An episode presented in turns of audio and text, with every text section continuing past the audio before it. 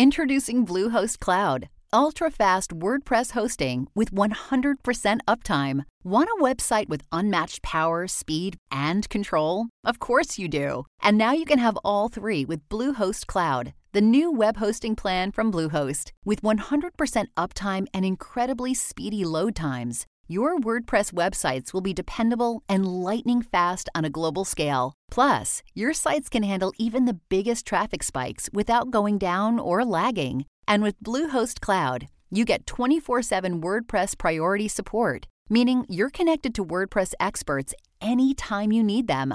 Not to mention, you automatically get daily backups and world class security. So, what are you waiting for? Get Bluehost Cloud today by visiting Bluehost.com. That's Bluehost.com.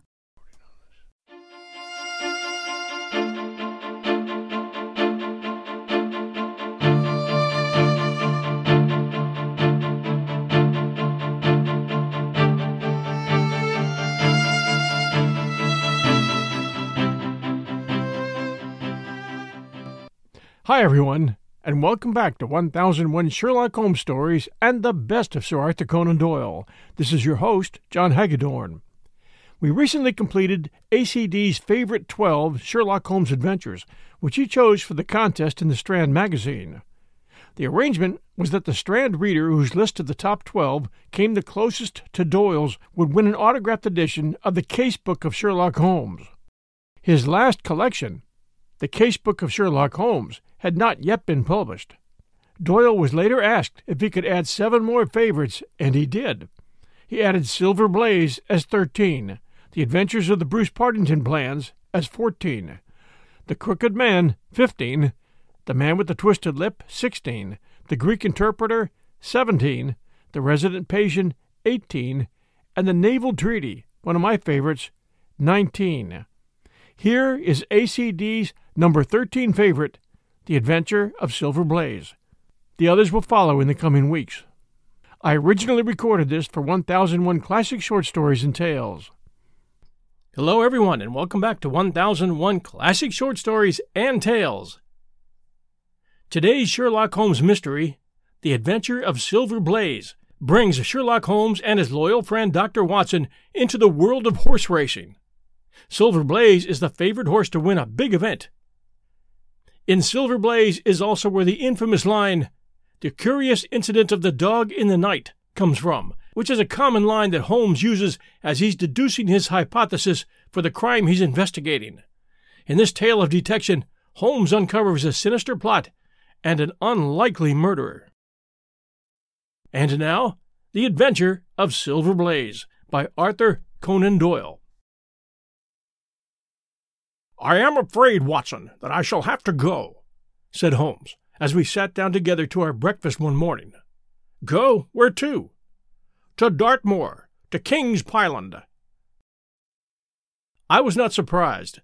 Indeed, my only wonder was that he had not already been mixed up in this extraordinary case, which was the one topic of conversation through the length and breadth of England. For a whole day my companion had rambled about the room with his chin upon his chest and his brows knitted, charging and recharging his pipe with the strongest black tobacco, and absolutely deaf to any of my questions or remarks. Fresh editions of every paper had been sent up by our news agent, only to be glanced over and tossed down into a corner. Yet, silent as he was, I knew perfectly well what it was over which he was brooding, there was but one problem before the public which could challenge his powers of analysis, and that was the singular disappearance of the favorite for the Wessex Cup and the tragic murder of its trainer. When, therefore, he suddenly announced his intention of setting out for the scene of the drama, it was only what I'd both expected and hoped for. I should be most happy to go down with you, if I should not be in the way, said I. My dear Watson, you would confer a great favor upon me by coming, and I think that your time will not be misspent, for there are points about the case which promise to make it an absolutely unique one. We have, I think, just time to catch our train at Paddington, and I will go further into the matter upon our journey. You would oblige me by bringing with you your very excellent field glass. and so it happened that an hour or so later I found myself in the corner of a first class carriage flying along en route for Exeter, while Sherlock Holmes, with his sharp, eager face framed in his ear flap traveling cap, dipped rapidly into the bundle of fresh papers which he had procured at Paddington. We had left Reading far behind us before he thrust the last one of them under the seat and offered me his cigar case. We are going well, said he, looking out the window and glancing at his watch. Our rate at present is fifty-three and a half miles an hour. I haven't observed the quarter mile post, said I. Nor have I, but the telegraph posts upon this line are sixty yards apart, and the calculation is a simple one. I presume that you have looked into this matter of the murder of John Straker and the disappearance of Silver Blaze? I have seen what the Telegraph and the Chronicle have to say. It is one of those cases where the art of the reasoner should be used rather for the sifting of details than for the acquiring of fresh evidence. The tragedy has been so uncommon, so complete, and of such personal importance to so many people that we are suffering from a plethora of surmise, conjecture, and hypothesis. The difficulty is to detach the framework of fact, of absolute, undeniable fact, from the embellishments of theorists and reporters. Then, having established ourselves upon this sound basis, it is our duty to see what inferences might be drawn and what are the special points upon which the whole mystery turns. On Tuesday evening, I received telegrams from both Colonel Ross, the owner of the horse, and from Inspector Gregory, who is looking after the case, inviting my cooperation. Tuesday evening? I exclaimed. And this is Thursday morning. Why didn't you go down yesterday? Because I made a blunder, my dear Watson, which is, I am afraid, a more common occurrence than anyone would think who only knew me through your memoirs. The fact is that I could not believe it possible that the most remarkable horse in England could long remain concealed, especially in so sparsely inhabited a place as the north of Dartmoor. From hour to hour yesterday I expected to hear that he had been found, and that his abductor was the murderer of John Straker. When, however, another morning had come, and I found that beyond the arrest of young Fitzroy Simpson nothing had been done, I felt that it was time for me to take action. Yet in some ways I feel that yesterday has not been wasted. You have formed a theory, then? At least I've got a grip of the essential facts of the case. I shall enumerate them to you, for nothing clears up a case so much as stating it to another person and I can hardly expect your cooperation if I do not show you the position from which we start. I lay back against the cushions, puffing at my cigar, while Holmes, leaning forward, with his long, thin forefinger checking off the points upon the palm of his left hand, gave me a sketch of the events which had led to our journey. Silver Blaze, said he, is from the Isonomy stock, and holds as brilliant a record as his famous ancestor. He is now in his fifth year, and has brought in turn each of the prizes of the turf to Colonel Ross, his fortunate owner. Up to the time of the catastrophe, he was the first favorite for the Wessex Cup, the betting being three to one on him. He has always, however, been a prime favorite with the racing public, and has never yet disappointed them, so that even at those odds, enormous sums of money have been laid upon him. It is obvious, therefore, that there were many people who had the strongest interest in preventing Silver Blaze from being there at the fall of the flag next Tuesday. The fact was, of course, appreciated at King's Pyland, where the Colonel's training stable is situated. Every precaution was taken to guard the favorite. The trainer, John Straker, is a retired jockey who rode in Colonel Ross's colors before he became too heavy for the weighing chair. He has served the Colonel for five years as jockey and for seven as trainer and has always shown himself to be a zealous and honest servant. Under him were three lads, for the establishment was a small one, containing only four horses in all. One of these lads sat up each night in the stable, while the others slept in the loft. All three bore excellent characters. John Straker, who was a married man, lived in a small villa about two hundred yards from the stables. He has no children, keeps one maid servant, and is comfortably off. The country round is very lonely, but about half a mile to the north there is a small cluster of villas which have been built by a Tavistock contractor for the use of invalids and others who may wish to enjoy the pure Dartmoor air. Tavistock itself lies two miles to the west, while across the moor, also about two miles distant, is the larger training establishment of Mapleton, which belongs to Lord Backwater and is managed by Silas Brown. In every other direction, the moor is a complete wilderness, inhabited only by a few roaming gypsies.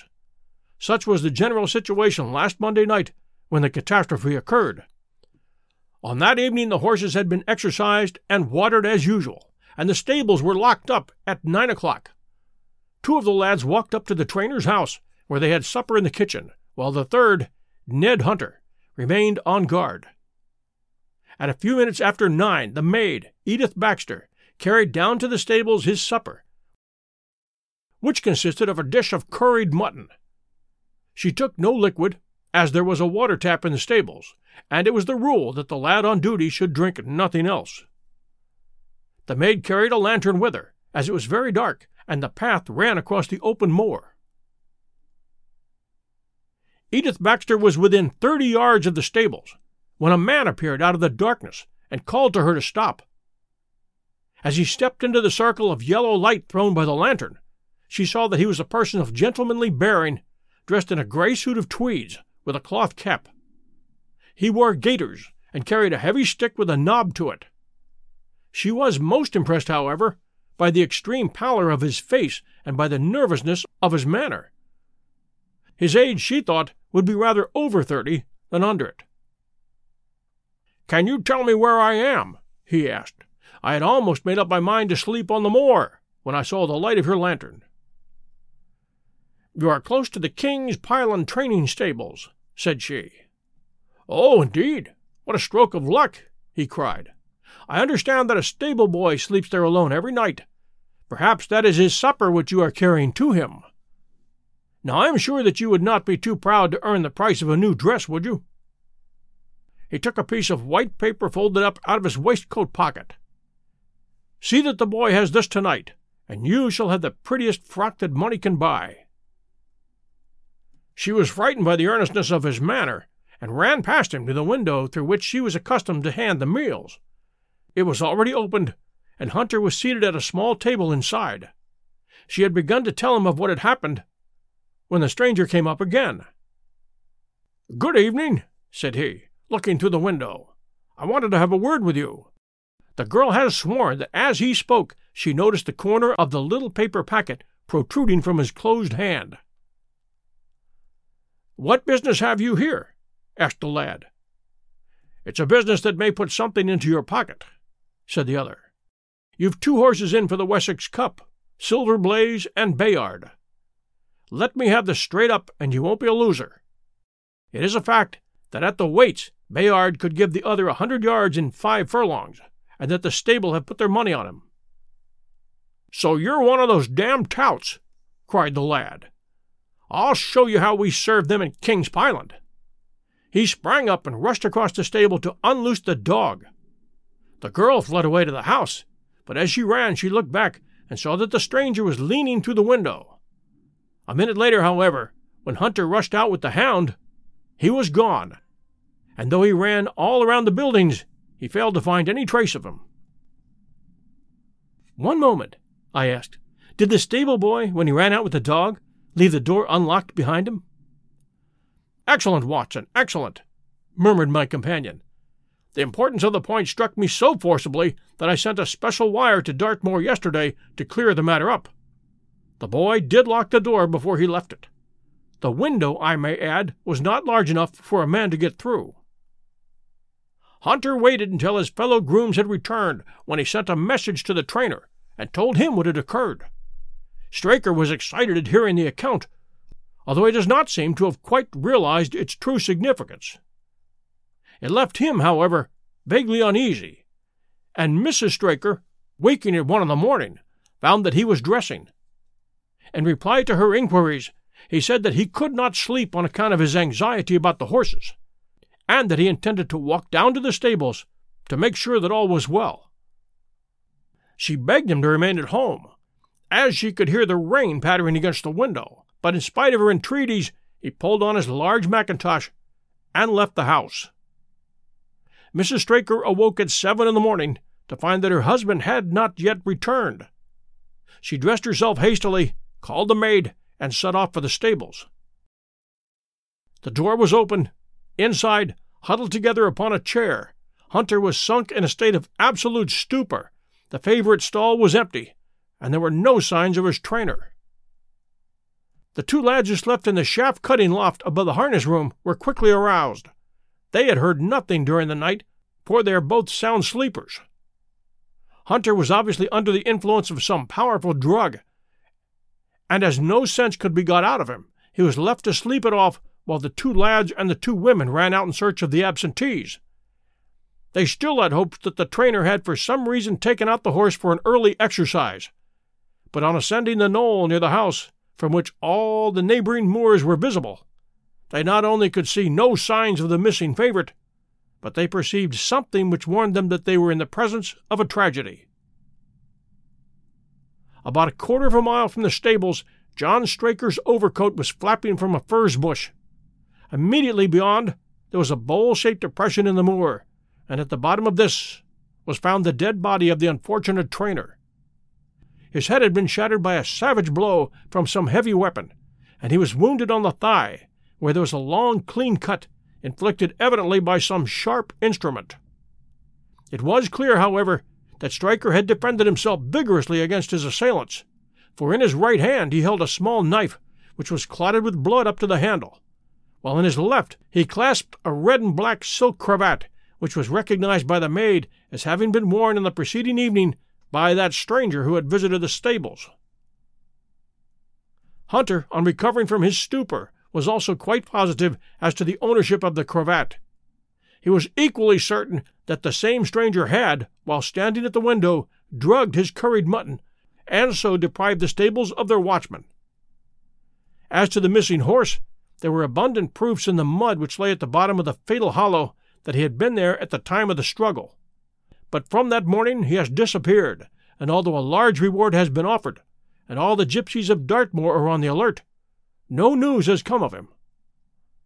Finally, an analysis has shown that the remains of his supper left by the stable lad contain an appreciable quantity of powdered opium, while the people at the house partook of the same dish on the same night without any ill effect. Those are the main facts of the case, stripped of all surmise and stated as baldly as possible. I shall now recapitulate what the police have done in the matter. Inspector Gregory, to whom the case has been committed, is an extremely competent officer. Were he but gifted with imagination, he might rise to great heights in his profession. On his arrival, he promptly found and arrested the man upon whom suspicion naturally rested. There was little difficulty in finding him, for he inhabited one of those villas which I have mentioned. His name, it appears, was Fitzroy Simpson. He was a man of excellent birth and education, who had squandered a fortune upon the turf and who lived now by doing a little quiet and genteel bookmaking in the sporting clubs of London.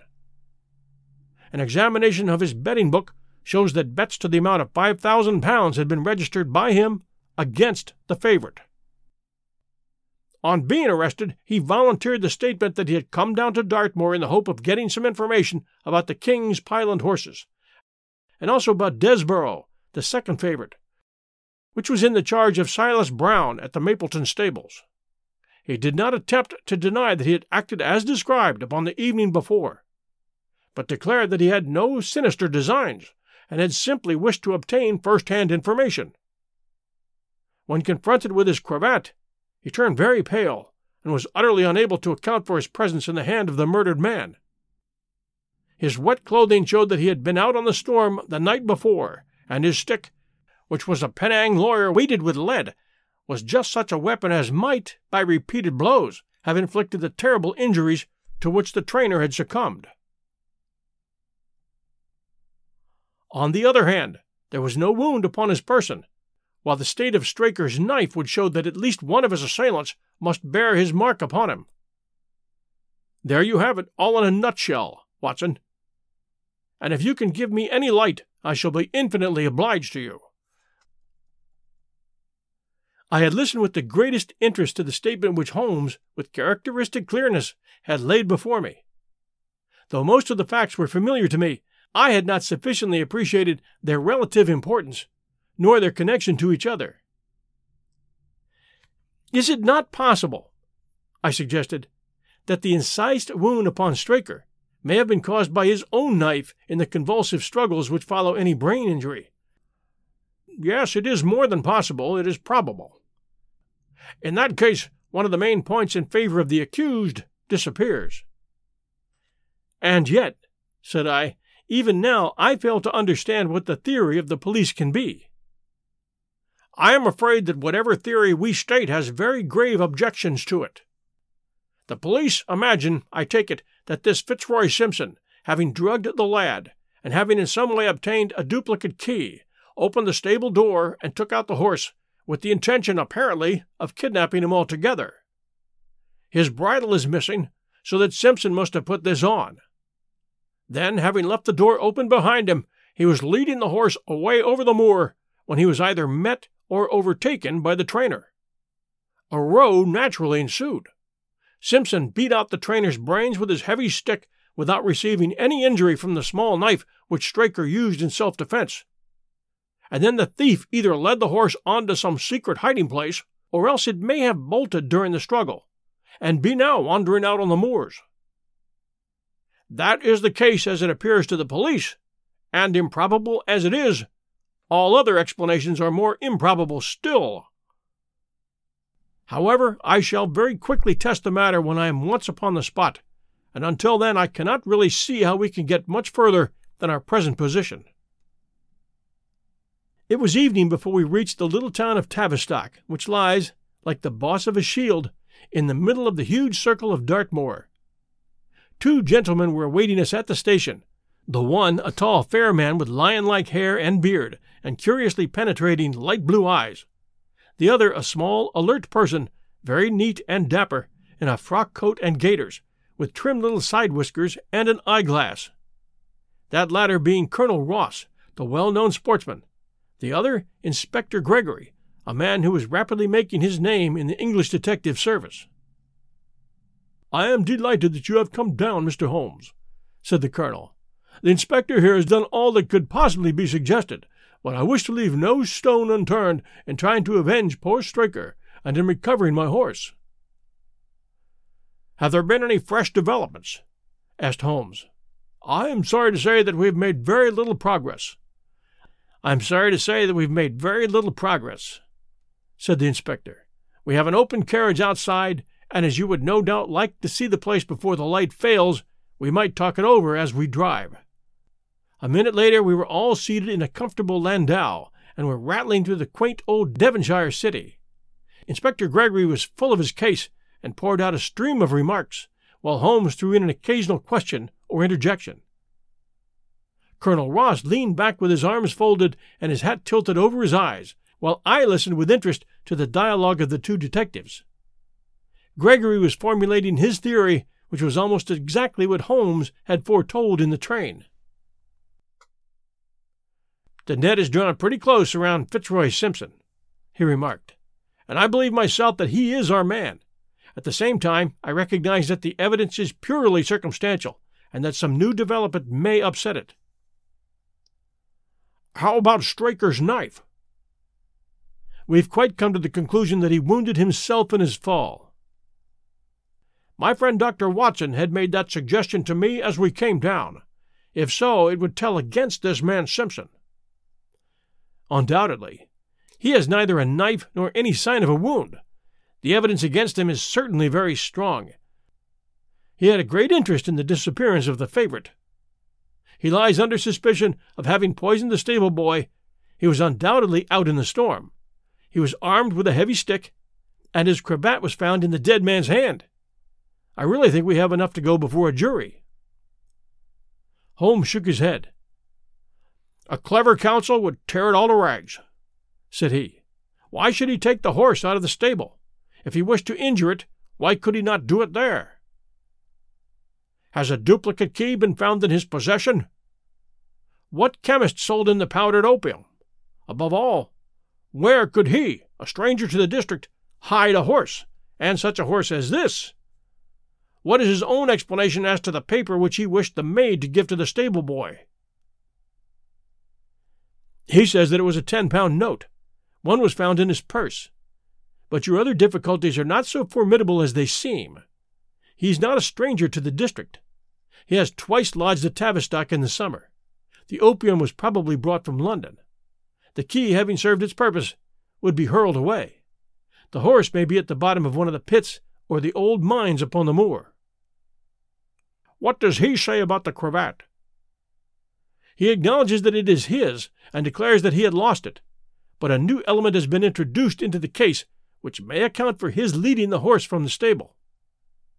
Holmes picked up his ears. We have found traces which show that a party of gypsies encamped on Monday night within a mile of the spot where the murder took place. On Tuesday, they were gone.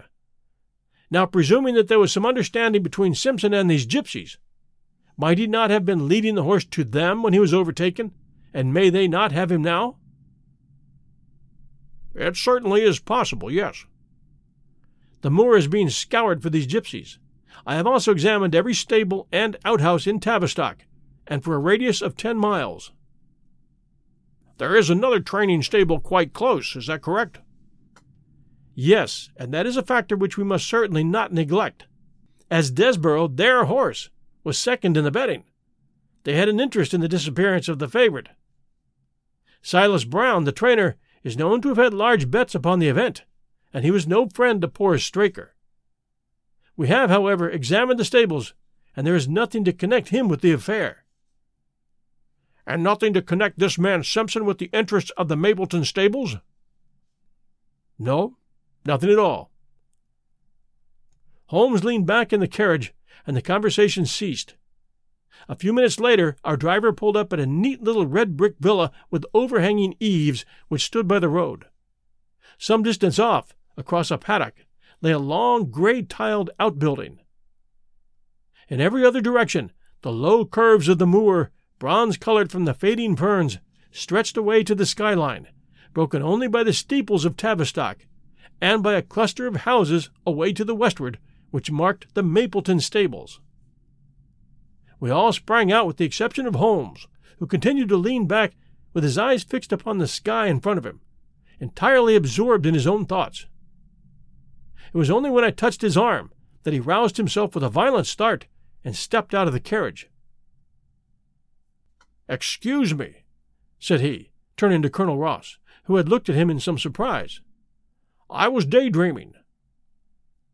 There was a gleam in his eyes and a suppressed excitement in his manner which convinced me, used as I was to his ways, that his hand was upon a clue, though I could not imagine where he had found it.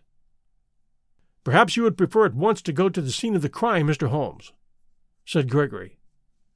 I think that I should prefer to stay here a little and go into one or two questions of detail. Straker was brought back here, I presume? Yes, he lies upstairs. The inquest is tomorrow. He has been in your service some years, Colonel Ross. I've always found him an excellent servant. I presume that you made an inventory of what he had in his pockets at the time of his death, Inspector? I have the things themselves in the sitting room, if you would care to see them. Yes, I would. We all filed into the front room and sat around the central table while the inspector unlocked a square tin box and laid a small heap of things before us. There was a box of Vestas, two inches of tallow candle, an ADP briar root pipe, a pouch of sealskin with half an ounce of long cut Cavendish, a silver watch with a gold chain, five sovereigns in gold, an aluminum pencil case, a few papers, and an ivory handled knife with a very delicate, inflexible blade marked Weiss and Company, London. This is a very singular knife, said Holmes, lifting it up and examining it minutely. I presume, as I see bloodstains upon it, that it is the one which was found in the dead man's grasp? Watson, this knife is surely in your line? It is what we call a cataract knife, said I. I thought so. A very delicate blade devised for very delicate work. A strange thing for a man to carry with him upon a rough expedition, especially as it would not shut in his pocket. The tip was guarded by a disc of cork which we found beside his body, said the inspector. His wife tells us that the knife had lain upon the dressing table, and that he had picked it up as he left the room. It was a poor weapon, but perhaps the best that he could lay his hands on at the moment. Very possible. How about these papers? Three of them are receipted hay dealers' accounts. One of them is a letter of instructions from Colonel Ross. This other is a milliner's account for thirty-seven pounds fifteen made out by Madame Lesurier of Bond Street to William Derbyshire. Mrs. Straker tells us that Derbyshire was a friend of her husband's, and that occasionally his letters were addressed here. Madame Derbyshire had somewhat expensive tastes, remarked Holmes, glancing down the account. Twenty-two guineas is rather heavy for a single costume. However, there appears to be nothing more to learn, and we may now go down to the scene of the crime. As we emerged from the sitting room, a woman who had been waiting in the passage took a step forward and laid her hand upon the inspector's sleeve. Her face was haggard and thin and eager, stamped with the print of a recent horror. Have you got them? Have you found them? she panted. No, Mrs. Straker, but Mr. Holmes here has come from London to help us, and we shall do all that is possible. Surely I met you in Plymouth at a garden party some little time ago, Mrs. Straker? said Holmes. No, sir, you are mistaken. Dear me! Why, I could have sworn to it. You wore a costume of dove colored silk with ostrich feather trimming. I never had such a dress, sir, answered the lady.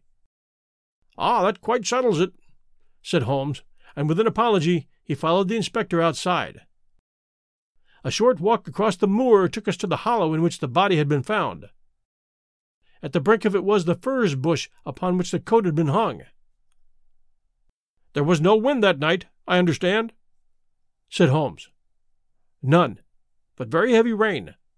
In that case, the overcoat was not blown against the furze bush, but placed there. Yes, it was laid across the bush. You fill me with interest. I perceive that the ground has been trampled up a good deal. No doubt many feet have been here since Monday night. A piece of matting has been laid here at the side, and we have all stood upon that. Excellent. In this bag I have one of the boots which Straker wore, one of Fitzroy Simpson's shoes, and a cast horseshoe of Silver Blaze. My dear Inspector, you surpass yourself. Holmes took the bag, and descending into the hollow, he pushed the matting into a more central position. Then, stretching himself upon his face and leaning his chin upon his hands, he made a careful study of the trampled mud in front of him. Hullo! said he, suddenly. What's this? It was a wax vesta half burned, which was so coated with mud that it looked at first like a little chip of wood. I cannot think how I came to overlook it, said the inspector, with an expression of annoyance. It was invisible, buried in the mud. I only saw it because I was looking for it. What? You expected to find it? I thought it not unlikely. He took the boots from the bag and compared the impressions of each of them with marks upon the ground. Then he clambered up to the rim of the hollow and crawled about among the ferns and bushes. I am afraid that there are no more tracks, said the inspector. I have examined the ground very carefully for a hundred yards in each direction. Indeed, said Holmes, rising. I should not have the impertinence to do it again after what you say but I should like to take a little walk over the moor before it grows dark, that I may know my ground tomorrow, and I think that I shall put this horseshoe into my pocket for luck. Colonel Ross, who had shown some signs of impatience at my companion's quiet and systematic method of work, glanced at his watch. I wish you would come back with me, Inspector, said he. There are several points on which I should like your advice, and especially as to whether we do not owe it to the public to remove our horse's name from the entries for the cup. Certainly not, cried Holmes with decision. I should let the name stand. The colonel bowed. I am very glad to have had your opinion, sir, said he. You will find us at poor Straker's house when you've finished your walk, and we can drive together into Tavistock. He turned back with the inspector, while Holmes and I walked slowly across the moor. The sun was beginning to sink behind the stables of Mapleton, and the long, sloping plain in front of us was tinged with gold, deepening into rich, ruddy browns where the faded ferns and brambles caught the evening light. But the glories of the landscape were all wasted upon my companion, who was sunk in the deepest thought. It's this way, Watson, said he at last. We may leave the question of who killed John Straker for the instant, and confine ourselves to finding out what has become of the horse. Now, supposing that he broke away during or after the tragedy, where could he have gone to? The horse is a very gregarious creature. If left to himself, his instincts would have him either return to King's Pyland or go over to Mapleton. Why should he run wild upon the moor? He would surely have been seen by now. And why should gypsies kidnap him? These people always clear out when they hear of trouble, for they do not wish to be pestered by the police. They could not hope to sell such a horse. They would run a great risk and gain nothing by taking him. Surely that is clear. Well, where is he then? I've already said that he must have gone to King's Pyland or to Mapleton. He is not at King's Pyland, therefore he is at Mapleton. Let us take that as a working hypothesis and see what it leads us to. This part of the moor, as the inspector remarked, is very hard and dry, but it falls away towards Mapleton, and you can see from here that there is a long hollow over yonder, which must have been very wet on Monday night. If your supposition is correct, then the horse must have crossed that, and there is the point where we should look for his tracks. We had been walking briskly during this conversation, and a few more minutes brought us up to the hollow in question. At Holmes' request, I walked down the bank to the right, and he to the left, but I had not taken fifty paces before I heard him give a shout and saw him waving his hand to me. The track of a horse was plainly outlined in the soft earth in front of him, and the shoe which he took from his pocket exactly fit the impression. See the value of imagination, said Holmes. It is the one quality which Gregory lacks. We imagine what might have happened, acted upon the supposition, and find ourselves justified.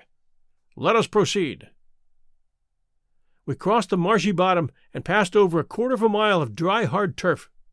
Again the ground sloped, and again we came on the tracks. Then we lost them for half a mile, but only to pick them up once more quite close to Mapleton. It was Holmes who saw them first, and he stood pointing with a look of triumph upon his face. A man's track was visible beside the horses. The horse was alone before, I cried. Quite so. It was alone before. Hullo, what's this? The double track turned sharp off and took the direction of King's Pyland. Holmes whistled, and we both followed along after it. His eyes were on the trail, but I happened to look a little to one side and saw to my surprise the same tracks coming back again in the opposite direction. One for you, Watson, said Holmes when I pointed it out. You have saved us a long walk, which would have brought us back on our own traces. Let us follow the return track. We had not to go far. It ended at the paving of asphalt which led up to the gates of the Mapleton stables. As we approached, a groom ran out from them. We don't want any loiterers about here, said he. I only wished to ask a question, said Holmes, with his finger and thumb in his waistcoat pocket. Should I be too early to see your master, Mr. Silas Brown, if I were to call at five o'clock tomorrow morning? Bless you, sir, if anyone is about, he will be, for he's always the first stirring. But here he is to answer your questions for himself. As Sherlock Holmes replaced the half crown which he had dropped from his pocket, a fierce looking elderly man strode out from the gate with a hunting crop swinging in his hand. What's this, Dawson? he cried. No gossiping. Go about your business. And you, what the devil do you want here? Ten minutes' talk with you, my good sir, said Holmes in the sweetest of voices. I've no time to talk to every gadabout. We want no strangers here. Be off, or you might find a dog at your heels. Holmes leaned forward and whispered something in the trainer's ear. He started violently and flushed to the temples. It is a lie, he shouted. An infernal lie! Very good. Shall we argue about it here in public, or talk it over in your parlor? Oh, come in if you wish. Holmes smiled. I shall not keep you more than a few minutes, Watson, said he. Now, Mr. Brown, I am quite at your disposal. It was twenty minutes, and the reds had all faded into grays before Holmes and the trainer reappeared. Never have I seen such a change as had been brought about in Silas Brown in that short time. His face was ashy pale. Beads of perspiration shone upon his brow, and his hands shook until the hunting crop wagged like a branch in the wind. His bullying, overbearing manner was all gone, too, and he cringed along at my companion's side like a dog with its master. Your instructions will be done. It shall all be done, said he. There must be no mistake, said Holmes, looking round at him. The other winced as he read the menace in his eyes. Oh, no, there shall be no mistake. It shall be there. Should I change it first or not? Holmes thought a little and then burst out laughing. No, don't, said he. I shall write to you about it. No tricks now, or. Oh, you can trust me. You can trust me. Yes, I think I can. Well, you shall hear from me tomorrow. He turned upon his heel, disregarding the trembling hand which the other held out to him, and we set off for King's Pyland. A more perfect compound of the bully, coward, and sneak than Master Silas Brown I have seldom met with, remarked Holmes as we trudged along together. He has the horse, then? He tried to bluster out of it, but I described to him so exactly what his actions had been upon that morning that he is convinced that I was watching him. Of course, you observed the peculiarly square toes in the impressions, and that his own boots exactly corresponded to them. Again, of course, no subordinate would have dared to do such a thing. I described to him how, when according to his custom he was the first down, he perceived a strange horse wandering over the moor.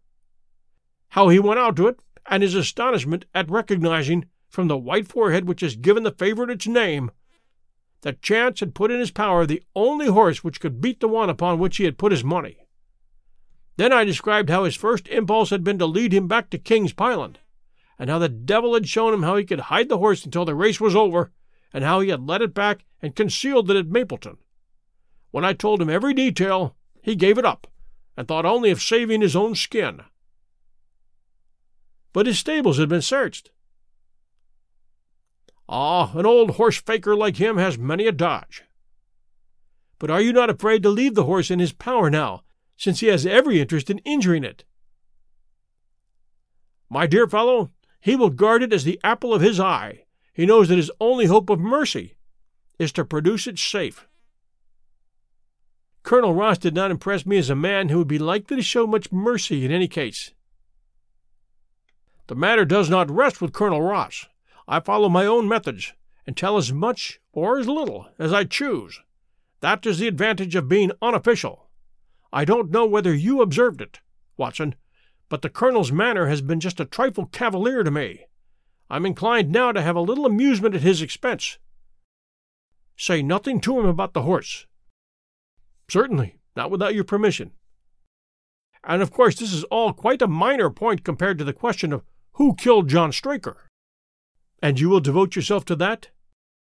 On the contrary, we both go back to London by the night train. I was thunderstruck by my friend's words. We'd only been a few hours in Devonshire, and that he should give up an investigation which he had begun so brilliantly was quite incomprehensible to me. Not a word more could I draw from him until we were back at the trainer's house. The colonel and the inspector were awaiting us in the parlor. My friend and I returned to town by the night express, said Holmes. We have had a charming little breath of your beautiful Dartmoor, sir. The inspector opened his eyes, and the colonel's lip curled in a sneer. So you despair of arresting the murderer of poor Straker? said he. Holmes shrugged his shoulders. There are certainly grave difficulties in the way, said he. I have every hope, however, that your horse will start upon Tuesday, and I beg that you will have your jockey in readiness. Might I ask for a photograph of Mr. John Straker? The inspector took one from an envelope and handed it to him. My dear Gregory, you anticipate all my wants. If I might ask you to wait here for an instant, I have a question which I should like to put to the maid. I must say that I'm rather disappointed in our London consultant, said Colonel Ross bluntly as my friend left the room. I do not see that we are any further than when he came. At least you have his assurance that your horse will run, said I. Yes, I have his assurance, said the colonel, with a shrug of his shoulders. I should prefer to have the horse. I was about to make some reply in defense of my friend when he entered the room again. Now, gentlemen, said he, I am quite ready for Tavistock. As we stepped into the carriage, one of the stable lads held the door open for us. A sudden idea seemed to occur to Holmes, for he leaned forward and touched the lad upon his sleeve. You have a few sheep in the paddock, he said. Who attends to them? I do, sir. Have you noticed anything amiss with them of late? Well, sir, not of much account, but three of them have gone lame. I could see that Holmes was extremely pleased, for he chuckled and rubbed his hands together. A long shot, Watson, a very long shot, said he, pinching my arm. Gregory, let me recommend to your attention this singular epidemic among the sheep. Drive on, coachman.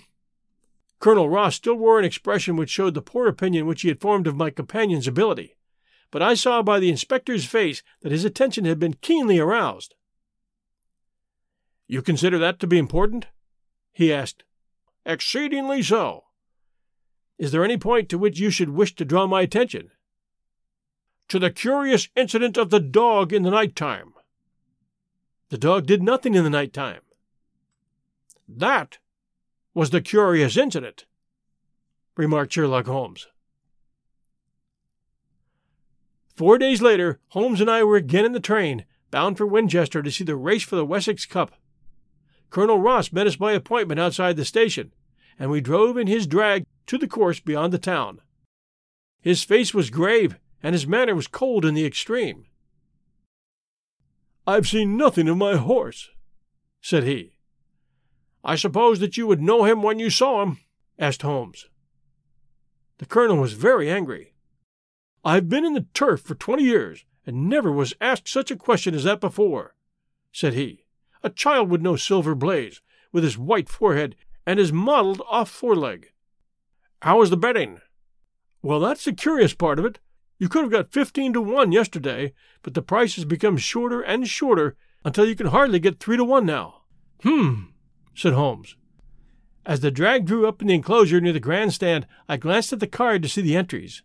It ran Wessex Plate, fifty sovereigns for each half furlong, with one thousand sovereigns added for four and five year olds. Second, three hundred pounds. Third, two hundred pounds. New course, one mile and five furlongs. Number one, Mr. Heath Newton's The Negro, red cap, cinnamon jacket. Number two, Colonel Wardlaw's Pugilist, pink cap, blue and black jacket. Number three, Lord Backwater's Desborough, yellow cap and sleeves. Number four, Colonel Ross's Silver Blaze, black cap, red jacket. Number five, Duke of Balmoral's Iris, yellow and black stripes. And number six, Lord Singleford's Rasper, purple cap, black sleeves. We scratched our other one and put all hopes on your word, said the colonel. Why, what is that? Silver Blaze favorite? Five to four against Silver Blaze, roared the ring. Five to four against Silver Blaze. Five to fifteen against Desborough. Five to four on the field. There are the numbers up, I cried. They are all six there. All six there? Then my horse is running? Cried the colonel in great agitation. But I don't see him. My colors have not passed. Only five have passed. This must be he. As I spoke, a powerful bay horse swept out from the weighing enclosure and cantered past us, bearing on its back the well known black and red of the colonel. That's not my horse, cried the owner. That beast has not a white hair upon its body. What is this that you've done, Mr. Holmes? Well, well, let us see how he gets on, said my friend, imperturbably. For a few minutes he gazed through my field glass. An excellent start, he cried suddenly. There they are, coming round the curve. From our drag we had a superb view as they came up the straight.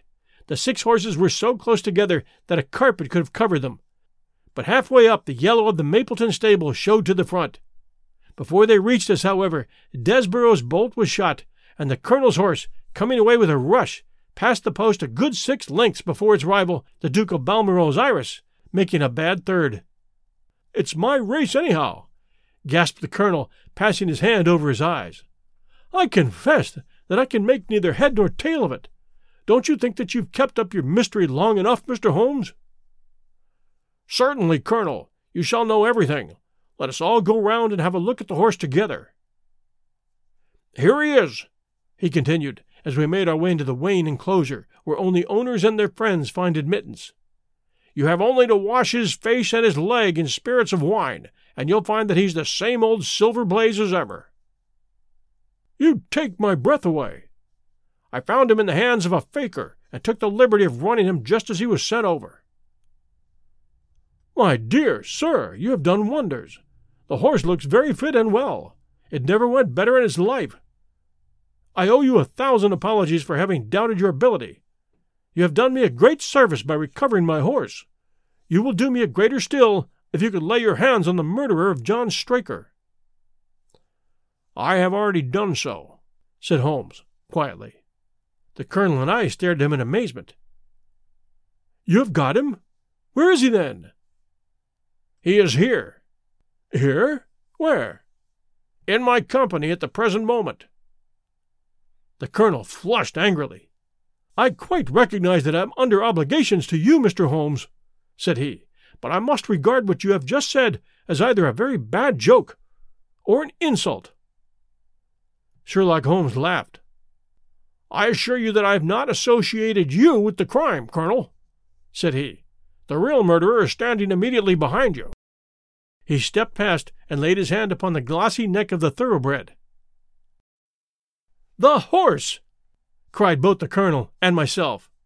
Yes, the horse, and it may lessen his guilt if I say that it was done in self defense, and that John Straker was a man who was entirely unworthy of your confidence. But there goes the bell, and as I stand to win a little on this next race, I shall defer a lengthy explanation until a more fitting time. We had the corner of a Pullman car to ourselves that evening as we whirled back to London, and I fancy that the journey was a short one to Colonel Ross as well as to myself, as we listened to our companion's narrative of the events which had occurred at the Dartmoor training stables upon that Monday night, and the means by which he had unravelled them.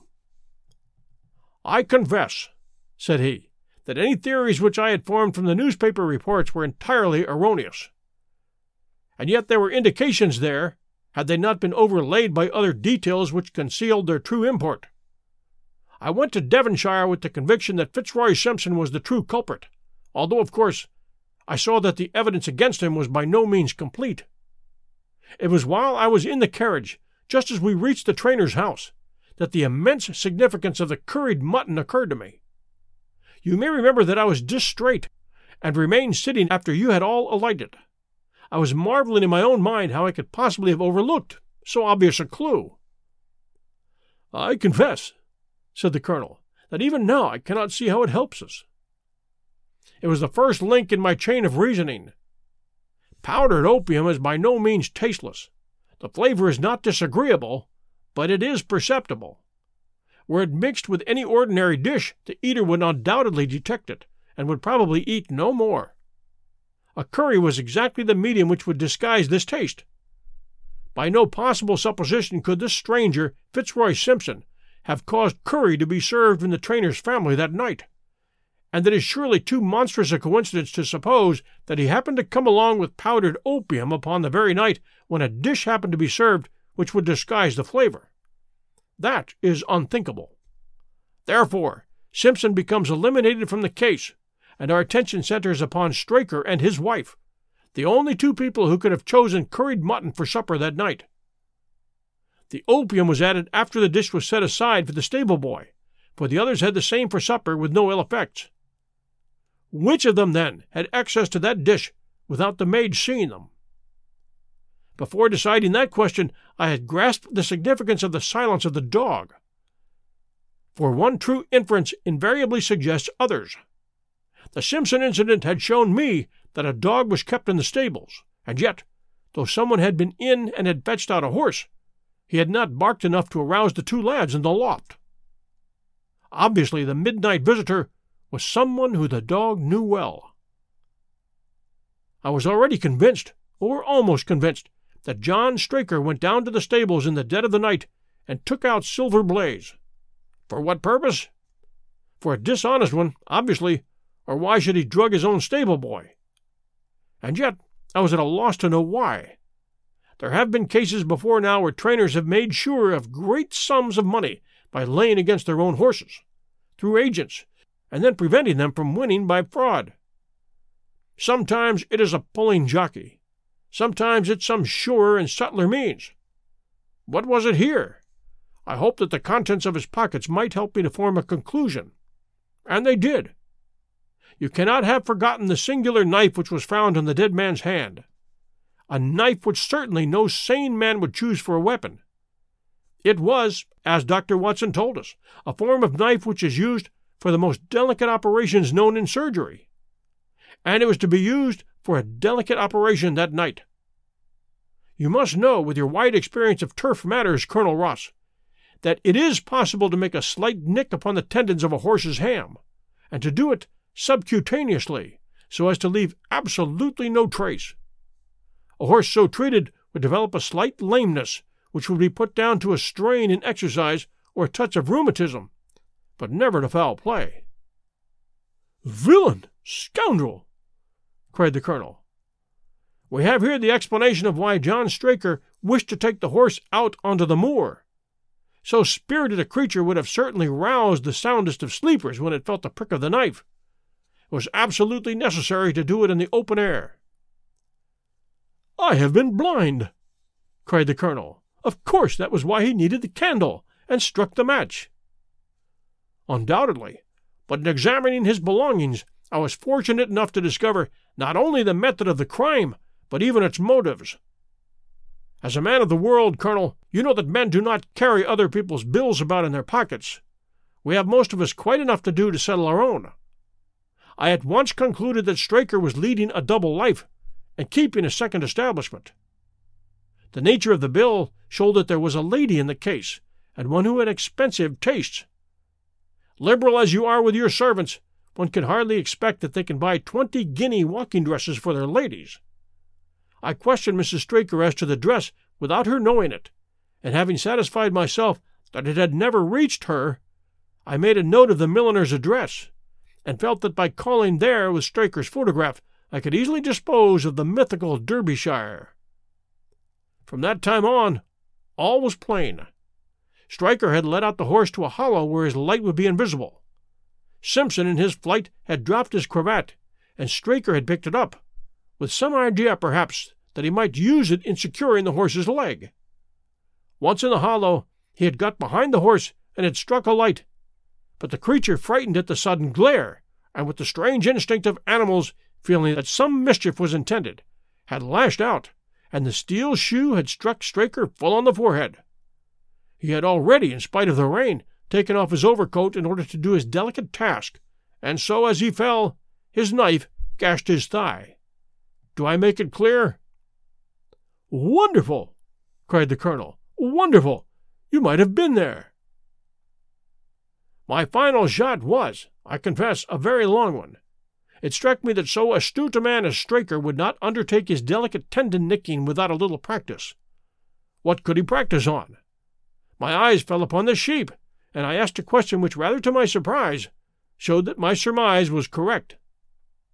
When I returned to London, I called upon the milliner, who had recognized Straker as an excellent customer of the name of Derbyshire, who had a very dashing wife, with a strong partiality for expensive dresses. I have no doubt that the woman had plunged him over head and ears to debt, and so led him into this miserable plot. You've explained all but one thing, cried the colonel. Where was the horse? Ah, it bolted, and was cared for by one of your neighbors. We must have an amnesty in that direction, I think. This is Clapham Junction, by the way, and we shall be in Victoria in less than ten minutes. If you care to smoke a cigar in our rooms, Colonel, I shall be happy to give you other details which might interest you. Thank you for joining us here at 1001 Sherlock Holmes Stories and the best of Sir Arthur Conan Doyle. We've had some great reviews lately, and I wanted to share them with you. The first, a joy to listen to. 1001 Sherlock Holmes Stories, five stars. I regret that I must give it five stars. It deserves six. That one from Techno Shaman 47, Apple Podcast, US. And this one, Lost World 1001 Sherlock Holmes Stories, five stars. Just found this 621 series and so enjoyed listening. Such an adventure. That one from Meg Sailing, Apple Podcast, US. Thank you so much for sending these reviews. They're greatly appreciated. We always appreciate our Patreon supporters too, who join us at patreon.com forward slash 1001 Stories Network and contribute about the price of a blended cup of coffee every month to help us get to 2001 stories. Thank you so much, all of you listeners and Patreon supporters, for a great year in 2023. This is your host and storyteller, John Hagedorn. This is 1001 Sherlock Holmes stories and the best of Sir Arthur Conan Doyle. Stay safe, and we'll be back soon.